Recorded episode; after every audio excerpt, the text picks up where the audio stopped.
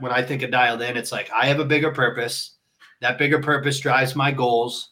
Those goals make it really easy for me to get passionate about becoming excellent at the things I need to to achieve those goals. And then it makes it easy to do the bad stuff, the practice, right? And the practice with intention around your colleagues, around your peers to make you better. Over the course of my life and career, I've discovered the power of consciously investing in mindset and personal development. It has been a true game changer for me in my personal and professional life, and I'm extremely excited that you decided to join us today to take one step forward in your own life.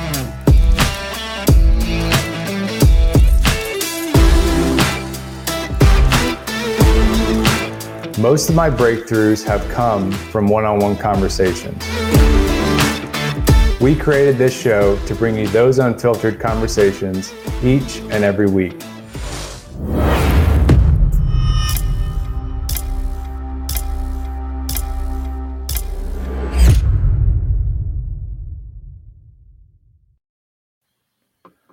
Good morning. Good morning. Greg Tomchick here, host of the Connected Mindset Live. Really looking forward to diving in here today. Um, but before we do, today's episode is presented by Go Delete Me. One of the questions we get asked frequently as a cybersecurity company is how do I delete my information online? Today, you can go get 20% off Go Delete Me at gregtomchick.live um, and, and delete some of that information that you're probably getting calls and, and mail to your house that you don't want. Um, and it's an easy way to do it. So we're a huge proponent of, of their company and what they're doing. Um, so with, without further ado, we got Mr. Jared Butler on the on the on the line with us today on the show. Um, looking forward to diving into a number of parallels, uh, JR. But before we do, um, tell everybody a little bit about you know the mission you're on, what you guys are doing over at Shift Group, and uh, what you're hoping that each person listening in today walks away with. Awesome, Greg. Thanks for having me, buddy. Uh, the mission of Shift Group is to help uh, former college professional Olympic athletes and those that serve in the military uh, find purpose and passion in the next part of their their their life's journey. Um, we do that by by showing them the the value of a career in sales, uh, training them on taking their soft skills and, and experience that make them really really good candidates for sales careers, and adding in the skills and knowledge that hiring companies look for when they hire salespeople, and then connecting them with companies that are are looking to hire athletes and veterans. Um, so the way I think about our mission is is helping improve the transition process for athletes and veterans, but also improve the hiring process for companies that hire entry level sales. Is the highest attrition of any profession in the entire world uh, by about three x. So it's a it's a it's a massive problem on both sides of our marketplace, and and that's what we're looking to improve. Heck yeah, I love it. I think taking that dual-headed approach is so critical because you know you see a lot of people that they just want to help the person get a job but if the recruiting company or the organization that is bringing these people in don't get it it just you're banging against the wall continuously and i'm sure you saw that um, throughout your career um, let's dive a little bit into where it all started. So, you know, you were an athlete. Um, tell everybody a little bit about, you know, your journey from, you know, kind of like high school on and and how you got to the point of saying, "Holy cow, there's a huge problem here. We need to solve it, and uh, we're going to do it through Shift Group." Yeah, it's funny. Like I talk about, our mission is is serving um, serving myself at two points in my life. I I, I could skate Greg before I could walk. Like, I'm not kidding. Like, literally, I was on skates before I could walk.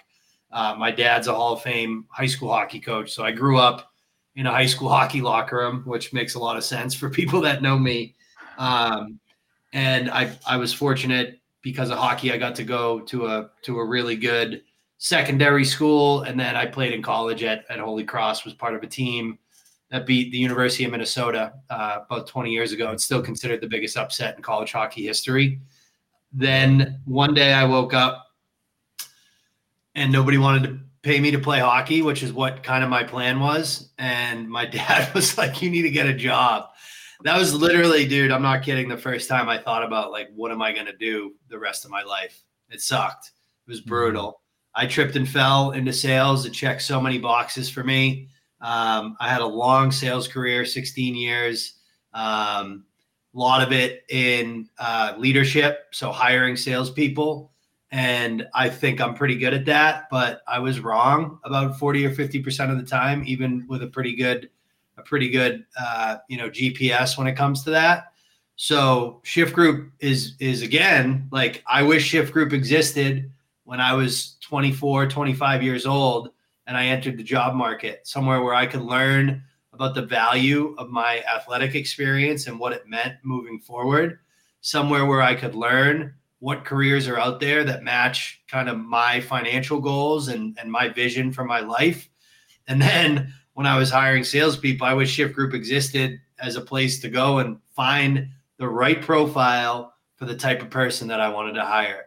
So that's like, you know, my story and Shift Group story are one and the same. Um, it's I think why we're successful is because I I understand like deeply both sides of our marketplace. I know what it's like to transition and I know what it's like to hire and they both suck and they're both hard and we're going to make them better. I love it, man. I can I, I know it was brutal going through that process of like where do I go?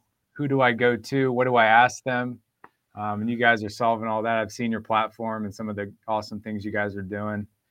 Um, what about the the missteps along the way? Like what about the you know the messiness that got you you know through the transition is terrible. It's brutal. It's like you, you have no idea which way you're going. You try all these different directions. You know you trip and fall you fall into holes and then you get back out and you're like you know i'm going to make sure nobody falls in that hole. I just you know went down. Um, so dive in a little bit to that you know what what you went through what you learned i think that'd be beneficial for everyone listening i i think like and we we see it you know we do it with military veterans too right and you know pretty pretty perfect for veterans day that, that we're yeah. talking about this um, and, and i think when you think about a life of service and a life of sport the the things that they have in common are like purpose bigger than yourself. Um, so you ha- you're surrounded by people that you're you're literally going to battle with, right? In in in the sense of uh, service, you're literally going to combat, and in the sense of sport, you're competing with these people, and it it drives you in the morning. It drive it, it's the last thing you think about before you go to bed. It's hard as hell being an athlete. It's hard as hell being a, a soldier, but you get through those hard times because you're doing it for something bigger and and you have a why and a reason. And I think the reason that transitions are hard and it doesn't have to just be out of sports and service, but any transition is because you lose that guiding that guiding purpose.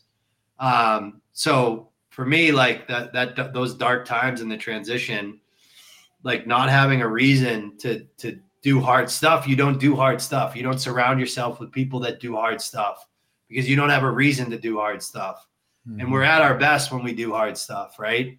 So I think like I struggled personally, I struggled uh, with drugs and alcohol. I've been sober for over 11 years now. Um, but that's that like I kind of always had a penchant for it but I think when I lost hockey, I, I did I didn't have a governor anymore to be like I got practice tomorrow, mm-hmm. right? So so things got really bad, things got really dark, and, and I think any athlete, and any soldier will tell you the thing you miss the most is the camaraderie and the locker room and being around your your friends all day that you go to battle with. So like for me, I, I I didn't know that's what I needed, but that's what I found, right? And I think that's and it's not sales for everybody, but there are a lot of different professions where you can go find that. And I, and and I don't care what you do. If you're a teacher, a doctor, a lawyer, a salesperson, you're gonna do hard shit. Like full stop. There's no easy mm-hmm. rainbows and butterfly jobs out there. There just isn't. There's always stuff that you have you don't want to do. And in order to do that and do it well and do it with conviction and passion, you have to be doing it for a bigger reason. So I think that's what like the ideal transition looks like is like really first and foremost digging into that bigger reason, that bigger purpose. And that's finally what what kind of got me over the hump after a couple years was having that bigger purpose, that bigger reason. It was always there, buried, even with the the purpose of being a division one hockey player like why did i want to be a division one hockey player? Why did i want to be a professional hockey player? I wanted to have like a, a, a, bright future and financial freedom. Like at the end of the day that's really what it was about. Like obviously i love the game but like in the in, in at the core that's really what was there. So i had to uncover that again and then i had to go find something that would allow me to do that in a way that professional sports did and that's that's how I landed in sales, and that and, that, and that's mm-hmm. been the life changing moment for me ever since then. I love it. Yeah, it's.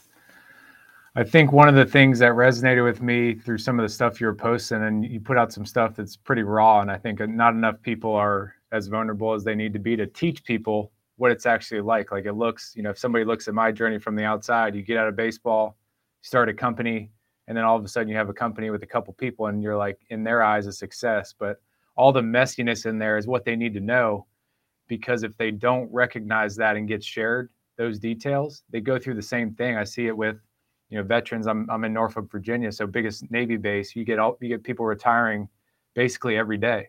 Um, you mm-hmm. get people getting out of sports.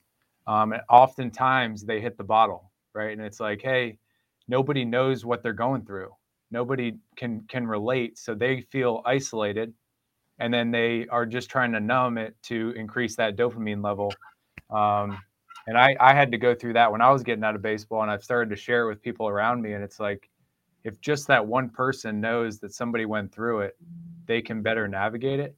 Um, for me it was like i had to basically like think about every 10 minutes like or every 24 hours was like hey i need to set myself up to not feel like you know crap after I did what I what made me feel good for two hours. Um, yeah. And I, I try to share that with people because if if people don't know that other people are going through it, it's like you know it's hard to get through because it's it's the it's the up and then it's the down and then it's like you're doing something hard and then you reward yourself. And you know how did you kind of navigate that? Was it just like a cold turkey type thing? Was it a you know a rock bottom type thing? For me it was kind of like a rock bottom but everybody's journey is a little bit different yeah, I, I, I, think like it was a lot of rock bottoms, I would say. Um, I, you know, I, I found even when I was still like using, I would, I was still kind of falling into some success. Yeah. And it, and that was almost a bad thing for me uh, because I could, I could fake it, right? Like what the, the ultimate, the last night I ever drank, um, my little, my, my youngest brother, threw himself a party because uh, he, he transferred to a different college. Uh, it, it's a it's a famous party because it got me off the bottle. Yeah. Um, but I was kind of coming out of like my my first my first blackout of, of several that day and that night, and my my I was struggling at the time because I mm-hmm. knew I had a problem and I and I and I was trying to stop. Like this was me like going into a different gear and and and still my dad, my brother, and my one of my best friends were like having a heart to heart with me, like because I I wasn't getting in trouble, I was still having success in work, and they were like, dude, we're worried about you, like you're you're they they were like you're a weekend warrior, and I was like mm-hmm. Thursday night hit, and then it was like game on until basically Monday morning, and I was getting away with it, but I was definitely like in a bad place, and they were like, you need to slow down and I and I and I my biggest strength is my self awareness. I told him I'm like, dude, this is me slowing down. Like I don't think I can slow down. I think I have to stop. Like I think that's my personality is like my mom my mother would say, JR, you don't have a dimmer. Like it's on or off, right? Like that's it. So I had to I had to turn it off. So that night I was and I told him that I'm like, I'm gonna drink tonight. This is it. And they kind of laughed at me because I was buzzing. And of course, I, I drank that whole night. I drank till 7:30 in the morning uh, with a bunch of buddies I grew up with. My mom came down to our kitchen because my brother threw the party at my parents' house. My mom, I was drinking a Bud Light. My mom's like, "I think that's enough, JR." And, and I took my last sip of, of alcohol, and I was like, "Yeah, you're right." And she meant for the night, but I meant for life. And I haven't had a drink since that morning. That was back in 2012. It's incredible. Yeah, it's a yeah, it's a, it's a fun. It's a much when I tell the story in a different setting, it's much longer and funnier. But it, it was it was it was a good it was a good moment yeah. for everybody in, in, in my life. Yeah, I think it's a it's a societal norm, right? It's like let's go let's go have a business meeting at four o'clock and grab a cocktail. You know, how do you navigate that? Is just you know, I know because it, it's not easy. It's everybody has social interactions, and alcohol is a big piece of it, or you know, something else because that's what relaxes people. So it's kind of like how do you how do you navigate that? You, you know, it's just it's just that uh, mm-hmm. ability to say, you know, I'm gonna I'm gonna have something else. The the that is literally like I I people know I'm pretty uh, as you said I'm pretty open about my sobriety uh, because it's a huge part of who I am. It's it's like the proudest thing I am of myself that that isn't on my resume, right? Is is my sobriety and anybody who's done it knows how hard it is. The hardest part about it is exactly what you just said because if you take a step i was 27 years old. I was in i was in channel sales which is like a big time relationship business a lot of entertaining right? And i'm 27 i'm living in the city for the first time right? A lot of sunday fun days. And then you think about your work your work events you think about family events like christmas and holidays. And and in your mind you're like alcohol is involved in all of these things how am I going to do this? How am I going to like not drink when like a huge part of my life is built around drinking? And that I always tell people when I talk to them that come to me and, and say, I want to stop, and they bring that up. I'm like, dude, who do you think you are? Like, do you think people give a shit about what's in your cup? Like, get over yourself, mm-hmm. right? And and the reason I say that is because that's what somebody said to me. And it was like this epiphany moment of like, he's right. He's right. Like this is a complete ego problem. Like I don't. Nobody actually cares what whether I'm drinking a ginger ale or a, a Jameson and, and ginger, right? Like, so that for me, like that epiphany moment of like nobody cares except for me and everything I'm I'm building up in my head about like how this is a huge part of everything is a hundred percent in my own head, and that kind of that got me over the hump initially, and then and I don't recommend this for everybody. Everybody's different. Mm-hmm. I'm obviously very open about my situation. Um, I own it. Like if if and I owned it right from the jump. Like first time I went out with customers, again after I stopped drinking, I would order a soda water, and they'd be like, "What the hell, JR." And I'd be like, I'd be like, "Well, I don't know if you know this, but I'm allergic to alcohol." And they'd be like, "Really?" And I'd be like, "Yeah, I break out in handcuffs. You want to see it?" Right? or you know i um, one of my favorite lines my my my uncle used it because i have i come from a family with a lot of sobriety um, is like hey listen everybody gets a big cup of alcohol when they're born mm-hmm. uh, i finished mine by the time i was 27 i don't have any more i don't have any more left yeah. you know what i mean so yeah. there's the, you know you, you got to kind of own it in my opinion and again i don't think that's for everyone some people just you know if people are shy I tell them like, tell them you're on medication and can't drink for a little while. Like, like just you got to get through it literally a day at a time, especially initially, and that that's how I did it. Mm-hmm. Yeah, I did a lot of a lot of research through my journey to try, you know, to try to get off that boat. And um, you know, one of those things was like, I already feel good. Like I already feel good in this. You know, I'm I'm enjoying your guys' your company and your presence and like it's like everybody is stressed out and they're like hey now i need to get to it where i'm feeling good and it's like it's that constant chase. Um, and I think a lot of people need to hear that because, you know, whether it's food, whether it's alcohol, whatever whatever it is, the substance of the day or the week or the month, um, you know, people are numbing themselves because they don't want to confront something. So until you confront that, you know, you're you're kind of just spinning wheels. Um, yeah. And I think that's what happens in transition a lot is like because it's so hard you're like, I really want that new job or I really want to get to that goal. Um, but you start spinning wheels because you get caught up in these kind of like, um, you know, ro- rotating, you know, things that are just sending you into holes. And then you get deeper and deeper and you look back and you're like, holy cow, what am I doing here? That's kind of yeah. the rock bottom. Yeah. And, and, and I think like one, like, like thought or like mindset to have in that transition is is to is to like remember where you came from and what i mean by that is like the first time i i got on skates like i said i was horrible like i mm-hmm. sucked right and then you know 19 years later you're division one hockey player playing you know in front of thousands of people um you you got to realize that the journey to get there was not easy ever mm-hmm. and anything worth any like endpoint worth getting to is not going to be easy.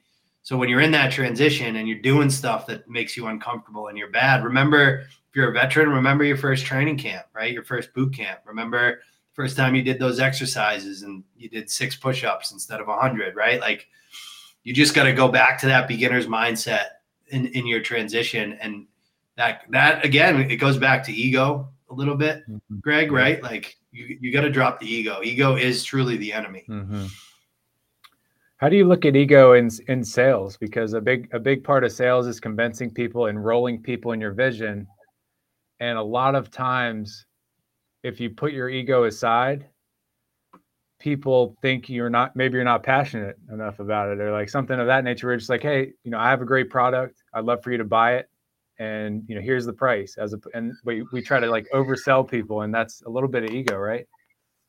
Totally, mm-hmm. totally. And there and there is a difference between ego and confidence, right? Ego is like internal and mm-hmm. um, a lot of it is BS, right? Confidence should come from preparation and research. Yeah. Um, and I think there's definitely you have to be confident in the product that you're selling and why that customer should buy it. And, and it shouldn't be actually, you know, and you know this, Greg, it's, it's not about your product, it's mm-hmm. about them. Yeah. Like why should they buy it? What's going on in their business? What's going on in their process that you can fix? And based on your research and your preparation, this is why I'm pushing you, right? Um, and that's I think the the biggest difference for sure. Mm-hmm. Yeah, I love that.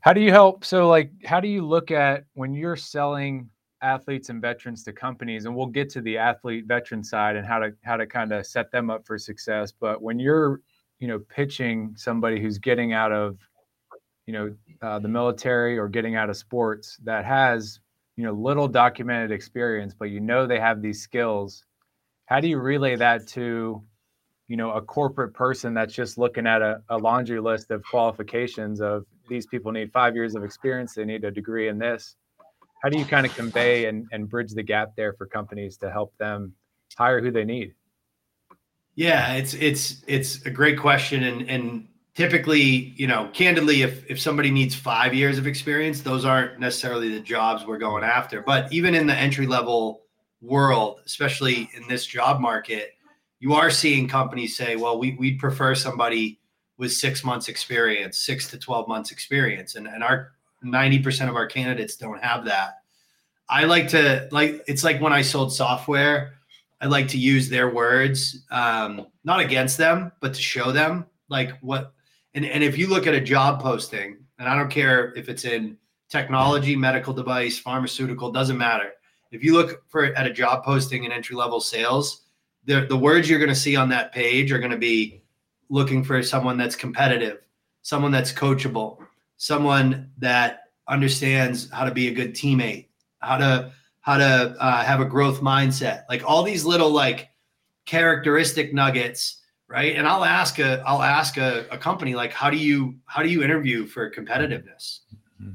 That seems really hard, and and they and they'll say, well, we ask them questions to give us examples of competitiveness, and that's like that's our in right there. It's like, okay, I gotta I got 500 I've got 500 folks that I can put in front of you tomorrow that can give you a hundred stories about their competitiveness, about their coachability, about their teamwork, right? And then you know we're also like the reality is is to be successful in anything, in my opinion, you need the right characteristics and you need the right mindsets.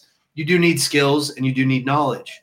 And, and that's where shift groups unique offering is very different for companies because in order for a athlete or a veteran to get to that point where they're meeting with somebody we've spent a lot of time with them giving them those skills and giving them that knowledge. So we're basically what we're telling companies is like, listen, this is what your job posting says you're you're looking for.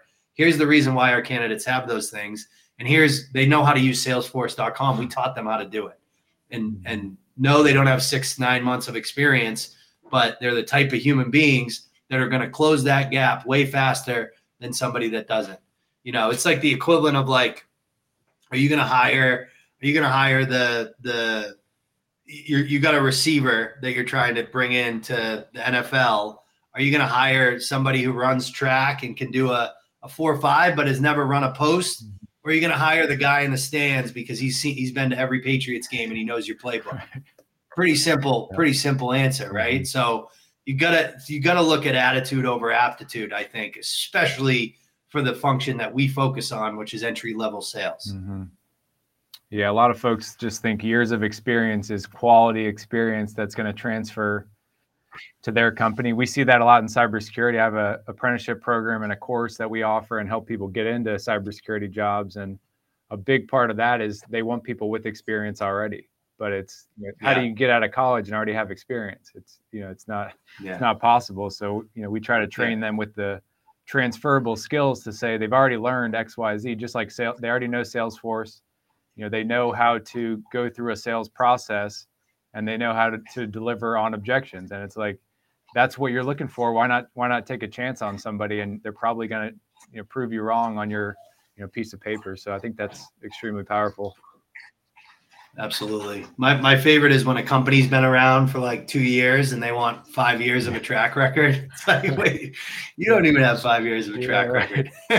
Yeah somebody's got to hold them accountable though right? It's like there, there needs to be accountability in in the different transactions taking place and a lot of times you know it, it, it it's a um, misconception from both sides like the candidate's like i can't get a job and then the, the the company's like i can't hire anybody and they're just like bickering back and forth. It's kind of funny but i think that's just where technology is right now with you know you get you get a portal of you know linkedin applications of you know 2000 how do you choose from these people? And you know the hr is you know o- over swamped with paperwork and there's a lot of a lot of obstacles there um, that I think you guys are helping helping to address. Um, what about the the athletes, um, athletes and veteran side? Like, what are you seeing work for you know folks like that? Obviously, you went through a transition to you know get that first job, that second job, that you know leadership role, and then you know started Shift Group. Um, what are you seeing as some of the things they're battling and and things that people listening in today can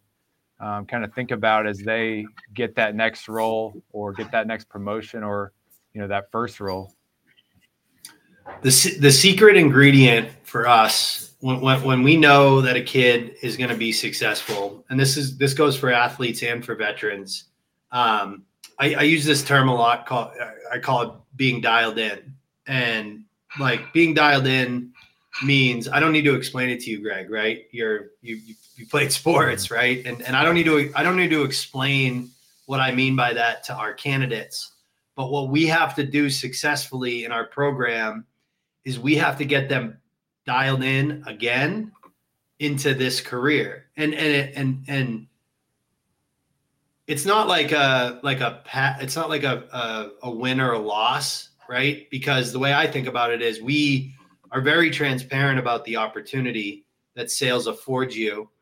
You you as a person have to decide if if it aligns with your bigger purpose, right? Um, and I talked about like my core purpose when I when I got away from hockey and figured out, you know, growing up in a blue collar house, going away to to boarding school um, as like a as like a you know essentially a scholarship kid and you know I went to the eighth most expensive secondary school in the world, literally, right? So I'm surrounded by people that were doing things that I I just couldn't do. Like I I had to say no to a lot of stuff, and it, at the core of of what I've done and who I am, I don't want to say no to stuff that I want to do, and because of that, it's it's for me. I'm driven by financial freedom.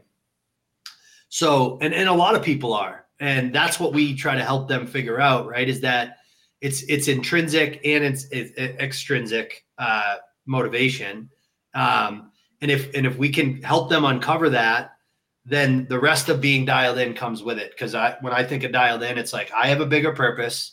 That bigger purpose drives my goals. Those goals make it really easy for me to get passionate about becoming excellent at the things i need to to achieve those goals. And then it makes it easy to do the bad stuff, the practice, right? And the practice with intention around your colleagues, around your peers to make you better. And it, it's all kind of, I bundle it into being dialed in and, and I keep it simple because I'm not that smart with it's about purpose, passion, and practice. And if we, if we can get someone bought into that and we do it a good percentage of the time, and when we miss, sometimes it's on us and sometimes it's just like, hey, they, they're not really driven by this, and that's okay.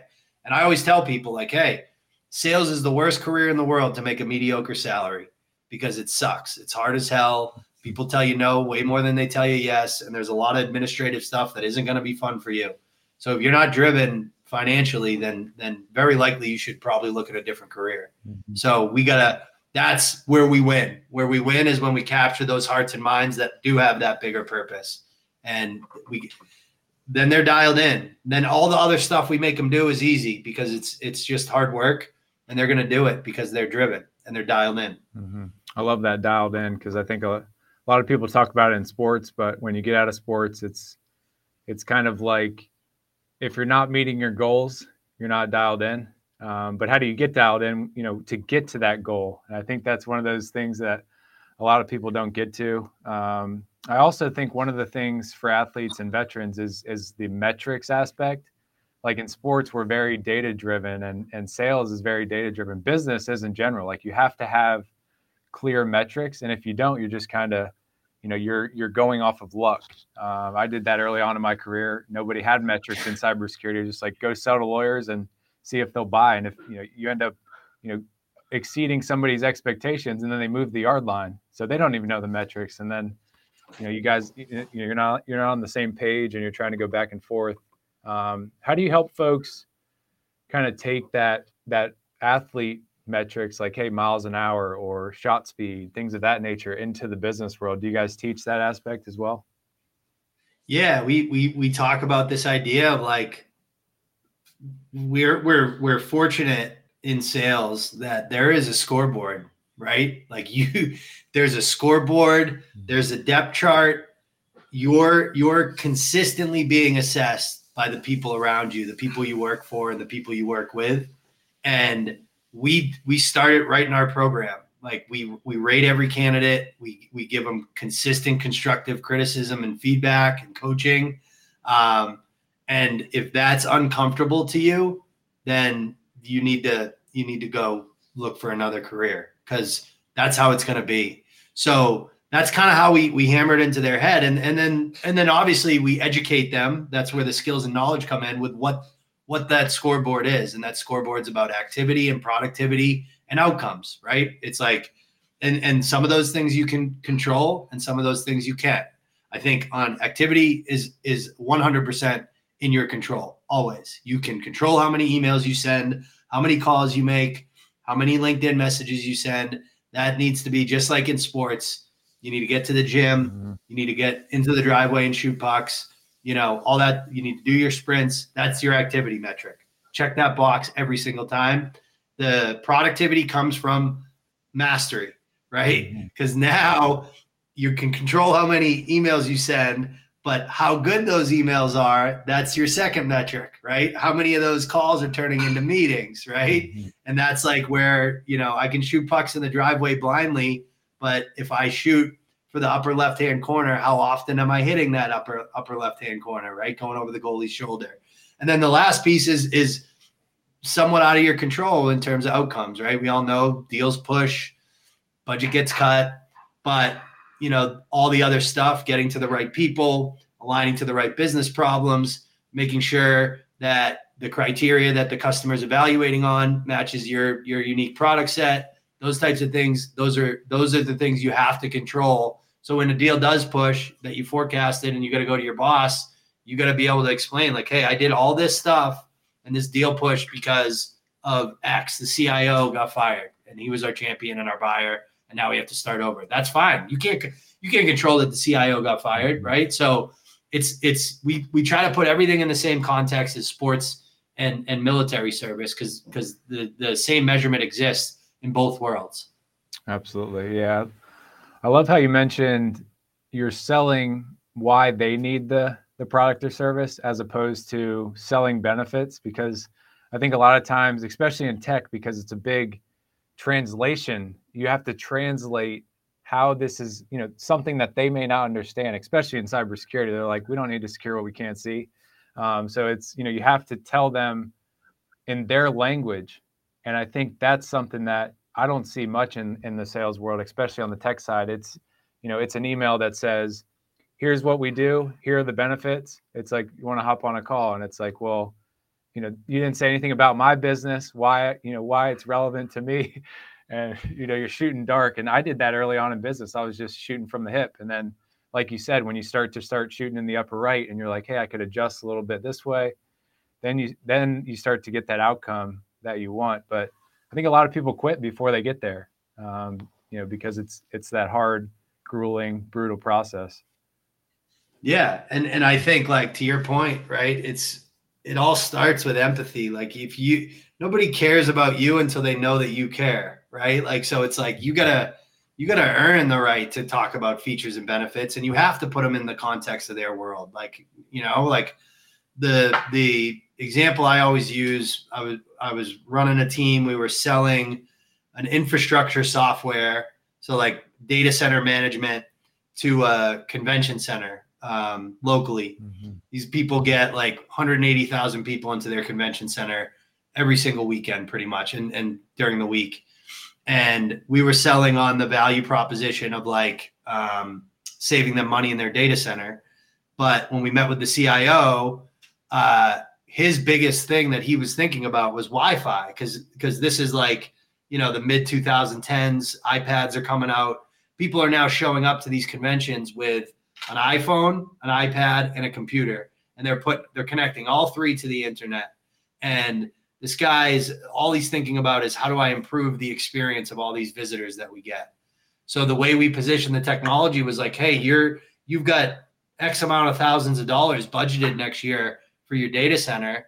With our technology, you can actually unlock about 40% of that and use it to do a Wi-Fi revamp and they literally sent us the purchase order the next day, Greg, right? And we had never talked about Wi-Fi once the entire sales motion because we had never talked to this person who was ultimately making the decision and and spending the money. But the second we put it into context of his world and what he wakes up thinking about and worrying about, now you got a deal, right? So again, it, it all you got to go back and you you got to really understand their business, their challenges, their processes, and where there's gaps on like where they are today and, and where they want to get to.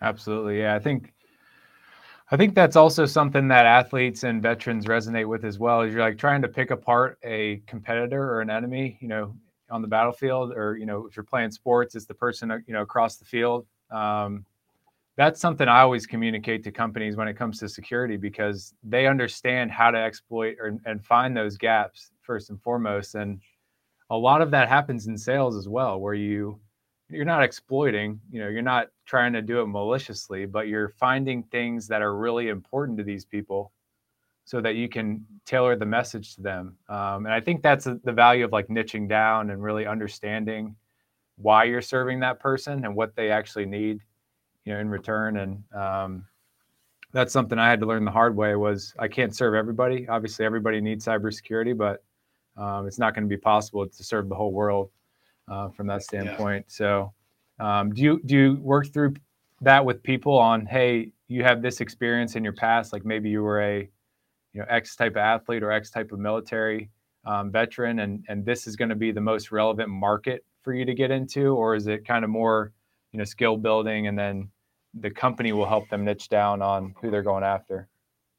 Yeah, I think it's it's um, in certain s- scenarios it's very obvious right? Like we have we do have a lot of um like there's a lot software is eating the world. So there's a lot of like tech companies in these verticals where it's like painfully obvious. Like we got a, a college athlete that was an athletic director for 10 years and we have a platform a, a fundraising platform we work with that sells to athletic directors like yeah you gotta go you gotta go here right and then obviously on the on the um veteran side, there you know there's a huge mark cottage industry and de- defense tech mm-hmm. where not only their, their experience matters, but also their like literally their clearance. Like yeah. they they they have to be able to walk in to certain buildings in the in the United States that only they can walk into. Uh, but for the most part, it's like pretty broad, pr- pretty broad brushes. We're getting we're, we're getting out of tech, uh, not like out of tech, but like we're adding onto tech, like things like medical device, pharmaceutical, advertising, mm-hmm. um, staffing, and recruiting. That's where I think, you know, we're going to have to do a better job of like n- helping people niche down into the sales industry that makes sense aligned to their background, right? You get a college football coach. They've been recruiting for a decade, right? Like they're they're going to be a really good fit in staffing and recruiting. You got a combat medic, obviously you're going to push them to med device or pharma. So like I think we'll get we'll get better at that and and we're thinking about like some behavioral assessments mm-hmm. to help us think about that. My opinion is there should always be a self-selection portion of it. Like I know there's guys I, I know that I think would do great in tech, but they've been very successful in med device. So you don't want to you don't want to pigeonhole hole a person either, right? So you, you want to educate them as much as you can, give them as much data about themselves that tells them like where they might be a fit. But ultimately, you want that person to be to have freedom of choice, in my opinion. Mm-hmm. Yeah, I'm sure you've done some kind of psychological experiments, just seeing all these people come through. You know, being self-aware yourself.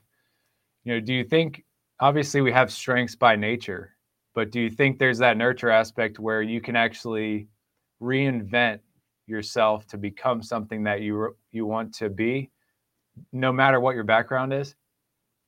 I do, I do. I, I I'm I'm a strong believer in like neuroplasticity, yeah. right? And um, like I'll give you an ex- a, a, real example that applies to you and I, Greg. We're we're actually very low on initiative. Mm-hmm. Like I don't even need to have you take this assessment to know, because as athletes we're coached and we're told what to do and and how to be prepared and when to be there our entire lives. And then you get into a, a career like sales and you have a ton of autonomy. So, but that being said, there's other strengths that fill that gap which is like you are used to structure. So what comes down, what we t- what we teach our, our our athletes and our veterans are have have low initiative too, is you backfill your low initiative with an operating rhythm, and you know how to be accountable to an operating rhythm and a cadence. But but now it's on you to build it, and once you build it, you, you now the the initiative the necessity of initiative goes away because you don't have to wake up and think about what am I going to do today to be successful because you've built an operating rhythm and now you, you, you do still have to push yourself, but you have a plan. Mm-hmm. And that's what you're used to. You're used to given being given a playbook and following the playbook. So those, those are the kind of things that you can kind of tweak. And then I, I do think like extrovertness and and and things like empathy. I think you can uh, you can work on those like intangible characteristics. It's not easy by any means, but it's definitely doable. Mm-hmm. Yeah, it's like tearing apart, you know, part of your body, rebuilding it up. It's it's that you're pushing through the the normal, um, the the yeah. the average, uh, you know, um, you know, steps you're taking or motion that you're doing. It's like you know, it's like throwing a baseball to me, or throwing a football, or or, or trying to do like le- swinging left-handed. Like it feels super weird. Yeah. But if you do it over and over, you know, I think that's key, and and the cadence um, is, is huge. I think I see that a lot with veterans. We we have a lot of veterans in our apprenticeship program, SkillBridge um, type folks who are getting out of the military, um, and I see it quite frequently with athletes. It, you know, everybody's a little bit different, but um, you know, they like to be to have that structure, to be told what to do, and sometimes we'll put them in a position you know, obviously we have our metrics, but like letting them not get some guidance to see which way they want to take their career as opposed to us saying, hey, here's our normal path. That's the path you're going to go down. And it makes people squirm a little bit, um, but it's good for them to be kind of a little bit unsure of what they need to do so that they can kind of exercise that I, I need to figure it out to get to that end goal I already know about. But getting there is the the unclear part and the hard part um, that benefits them. Yeah, there's a term in uh, in the military. It's called commander's intent, mm-hmm. and basically the idea is like you know most people think of veterans is like they they have to be told exactly like what to do, but actually what what they really need is they they need to know what the outcome needs to be, and they need left and right guardrails.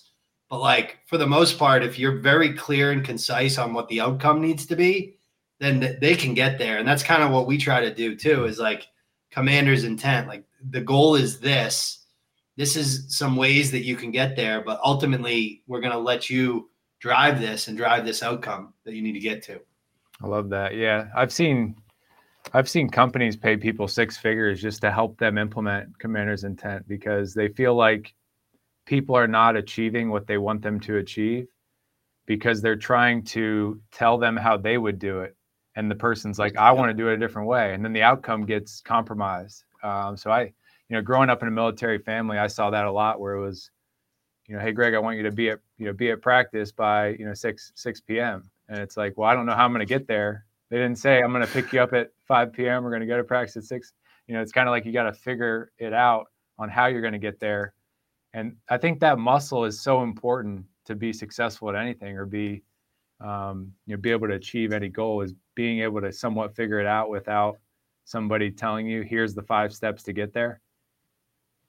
Yeah, so that's incredible. Yep. Um, what are some other um, you know key things that people transitioning can take away? Um, obviously the job market is up and down. Um, you know there's there's changes going on digital revolution digital transformation companies are going through. Ai is in the picture where some of these roles are being phased out and i'm sure you guys are tracking all that and kind of helping people navigate it. Obviously tech sales and things aren't going anywhere. Pharmaceutical staffing and recruiting definitely not going anywhere.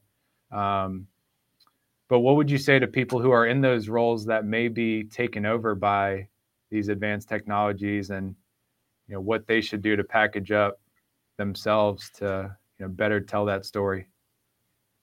Yeah, I mean, I listen. AI is definitely. I, I don't consider it a threat. Um, it's like any. I, I think like any any new technology. It's like it's like armor that you're adding to the to the human element, right? Mm-hmm. So I not to use another hockey analogy, but when I was like 16, these sticks came out called synergies. They're unbelievable, so much lighter. Your shot was harder, but it was like you still needed the fundamentals to take advantage of it, right? So I think at the core of the technology revolution that we're going through and going to continue to go through forever is that you've got to go back to the the core human elements. And and I my joke is like the only AI that really matters is attitude and initiative. Mm-hmm. And if you don't have those two things, none of this, none of this other stuff really matters, yep. right? At the end of the day. Um, so, and, and, and listen, there are, there are certain things that are going to, that are to go away because of, of AI. You've got to try to go and unlock the, the, the part of those processes where human, you, the human element is critical.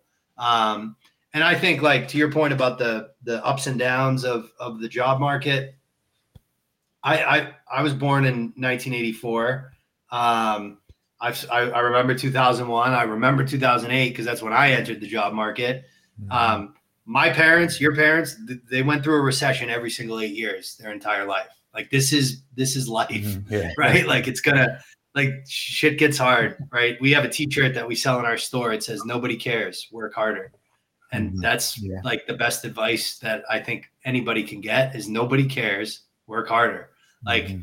it is what it is. Nobody owes you anything. So you you just got to put in the work the research the preparation um, and and nobody's coming to save you. So so it's it's it's you it's you versus you versus you 100% yeah.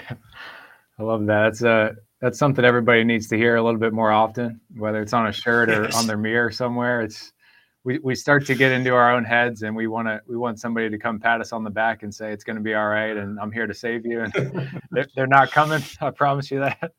So and if they do you're in you're in a good situation and probably going to set you up for failure uh, if, if they do come but JR it's been an absolute pleasure. Um, a lot of lot of benefit and value in this conversation.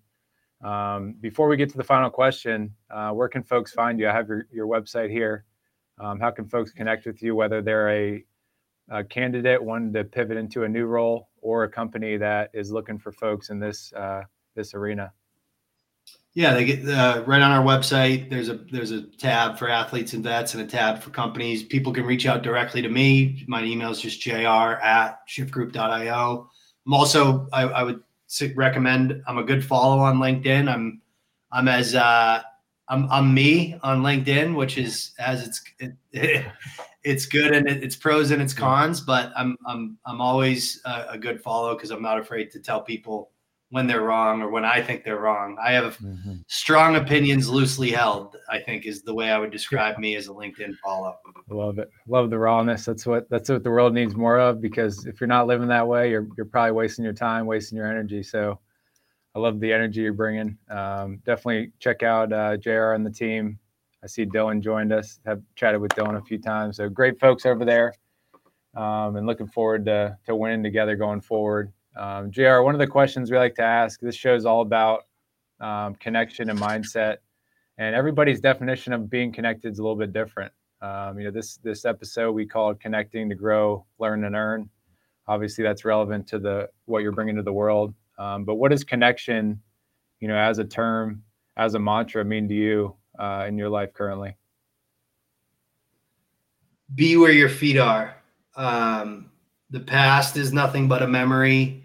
The future is nothing but like an idea. The only thing that that matters is today. That you know, it's a gift. That's why they call it the present, right? Um, so to me, connection is being where you are and being in that moment, um, even when it's hard. Just like you know, take it in, get through it. Right? If if it doesn't kill you, it makes you stronger. I'm I'm saying a lot of cliches, but you get the idea, man. Like don't don't worry too much about the past. Don't don't think about too much about the future, and, and do whatever you can in, in every moment um, to get you get you where you want to go. Um, that that be that's what connection means to me is connection to the present yeah. and, and being where your feet are. I love it.